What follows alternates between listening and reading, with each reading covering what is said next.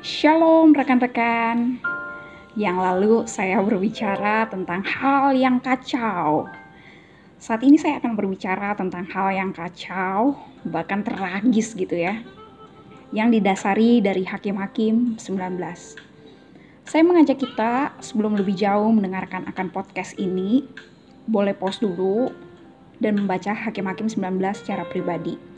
Atau ya didengerin dulu podcastnya nanti dibaca Alkitabnya supaya uh, kita juga dibantu begitu ya uh, memahami akan kisah hakim-hakim 19 ini karena asumsi saya bahwa kisah ini jarang diangkat dalam renungan-renungan maupun khotbah-khotbah.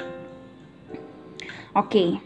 sebagian besar kita mengetahui bahwa drama Korea rating pertama baru saja selesai, A World of Married Couple Taiwo sebagai suami diceritakan pada akhirnya hancur hidupnya karena kesalahan dalam rumah tangga yang berulang-ulang kali ia lakukan. Bahkan di episode yang terakhir ada scene di mana ia berpesan kepada anaknya, "Jangan seperti papa." Memang dalam hubungan bersama apalagi dalam keluarga, saya juga merasakan gitu ya karena saya anak dari keluarga yang bercerai, bahwa tidak mudah berelasi dalam rumah tangga itu. Setiap pribadi yang ada di dalamnya melakukan kesalahan, saling menyakiti, karena manusia rapuh dan tidak mengerti kasih yang seutuhnya. Kalau dosen saya pernah mengatakan bahwa kasih itu perlu dipupuk setiap hari sama seperti ketika kita merawat tanaman. Sehingga kasih itu memperlihatkan akan pertumbuhannya pastinya pupuknya adalah berasal dari Tuhan, di mana kita belajar akan kasihnya. Hal inilah yang saya lihat dari Hakim-Hakim 19 ini yang semakin kacau, bahkan tragis ketika kasih itu tidak dijaga dan ketika kasih itu diuji oleh pribadi-pribadi yang diperhadapkan oleh kepentingan dirinya sendiri. Di ayat yang pertama dan kedua dikisahkan bahwa terjadi pertengkaran rumah tangga dan rupanya kesalahan yang terjadi adalah dari pihak istri yang berlaku serong terhadap suaminya. Lalu istri dalam kesalahannya pun kembali ke rumah ayahnya. Beberapa waktu kemudian suami pun menginginkan agar istrinya itu kembali. Lalu bersama dengan asistennya, ia pergi ke rumah mertua dan membujuk istrinya itu untuk kembali Sang mertua senang dengan itikat baik daripada anak mantunya dan menjamunya begitu rupa sehingga anak mantu yang semula berniat bermalam hanya tiga hari menjadi empat hari dan pada hari yang kelima ia memutuskan untuk pulang meski sang mertua tetap menginginkan anak mantunya itu tinggal lebih lama. Di perjalanan pulang ke pegunungan Efraim, suami, istri, maupun asistennya mulai melalui berbagai daerah. Salah satunya yaitu daerah Yebus. Lalu ketika mereka sampai di Yebus itu, berkatalah asisten kepada suami, Tuan, lebih baik kita bermalam di daerah ini, sebab hari telah mulai larut malam. Namun sang suami Tuan tidak mengiyakan, sebab sebagaimana tradisi orang Israel adalah lebih baik ketika mereka bersinggah ke sesama orang Israel untuk diberikan tumpangan Yebus adalah daerah orang Kanaan. Kemudian mereka pun tiba di daerah Gibea, yaitu daerah suku Benyamin. Nah, hampir tidak seperti ekspektasi, mereka itu tidak disambut oleh siapa pun.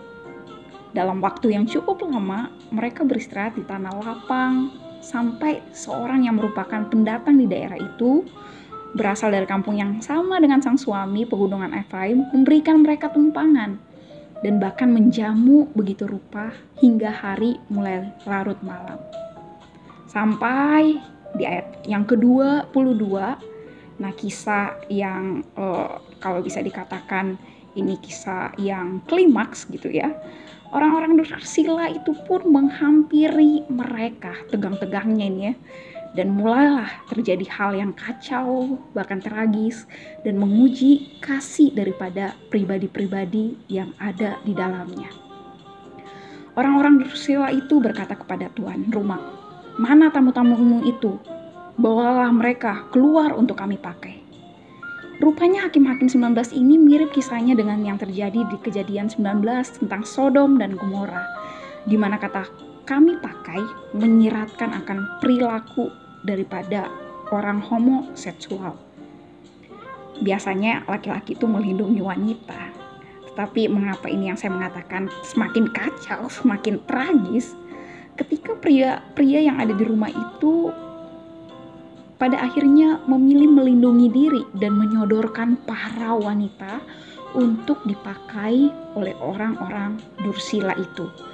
Sang tuan rumah menyodorkan anaknya sendiri, suami menyodorkan istrinya, yang untuk apa susah-susah ya minta kembali pulang ke rumahnya itu. Dan hal inilah yang saya lihat yang berkaitan dengan moral orang Israel yang semakin bobrok di zaman hakim-hakim itu, di mana tidak ada pemimpin yang menegaskan ketetapan firman Tuhan, sehingga mereka berperilaku menurut pandangannya sendiri.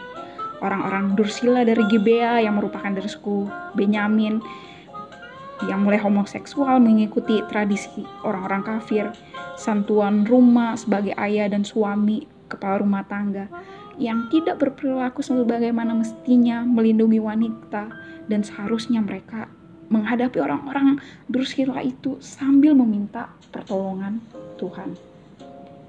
Orang-orang Dursila itu pun memperkosa bahkan menyabotase perempuan-perempuan itu hingga pagi dan didapatilah perempuan-perempuan itu mati lemas di depan pintu rumah. Yang kacau bahkan yang tragis para pria dalam Hakim-Hakim 19 ini ternyata bisa tetap tertidur. Dan bahkan si suami ketika pagi hari ya dia keluar dari rumah itu yang diberikan tumpangan dan ketika dia mendapati istrinya lemas di depan pintu dan dia tidak tahu istrinya itu telah mati dengan dingin mengajak istrinya itu untuk kembali melakukan perjalanan pulang. Ayo pulang, tetapi kemudian baru dia ketahui istrinya itu telah mati. Suami kemudian membawa istrinya itu pulang, mayat istrinya itu pulang, dan ketika ia di tempat tinggalnya, ia pun mulai memutilasi bagian tubuh istrinya itu menjadi 12. Kemudian mengirimkan ke seluruh suku Israel yang menyiratkan meminta pertolongan ke semua suku Israel itu untuk membalas dendam kepada orang-orang Gibea, kepada orang-orang Dursila. Padahal kesalahan sehingga istrinya itu bisa mati adalah juga ada dari dirinya sendiri. Sungguh kacau, sungguh tragis. Dan dari hal inilah saya melihat ya taruhlah kita spesifik kehubungan bersama dalam suami istri dari toko suami dan istri di hakim-hakim 19 ini adalah sama-sama ya begitu ya melakukan kesalahan tetapi yang kacau, yang tragis adalah ketika suami pada akhirnya tidak melindungi istrinya, bahkan menyodorkannya untuk menjadi korban. Dan berbagai perilaku lain dari toko-toko yang ada dalam hakim-hakim 19 ini yang semakin rusak moralnya, yang semakin mementingkan diri sendiri. Bersyukur untuk Tuhan yang tahu akan masalah manusia ini, yang pada akhirnya turun tangan langsung ke dunia menyelesaikan masalah ini dengan memberi dirinya menyelamatkan dan mengajarkan manusia tentang kasihnya itu di tengah manusia yang berdosa, rusak moralnya. Namun dalam kasihnya, ia mengajarkan mereka untuk memberikan diri, ia yang memulihkan manusia. Dan dari kasih Tuhan itulah, saya juga pribadi belajar. Saya yang hakikatnya berdosa, sangat rapuh untuk mementingkan diri sendiri ketika berhubungan bersama. Dan dari kasihnya saya belajar untuk tidak mementingkan diri, tetapi semakin belajar memberi diri. Ya saya nggak tahu kelanjutan bagaimana kisah ini. Kalau suami misalnya ataupun tuan rumah memberikan dirinya, janganlah wanita-wanita itu kita berikan, tapi mari kita memberikan diri kita sambil meminta pertolongan kepada Tuhan. Tidak diceritakan bagaimana kelanjutannya ya.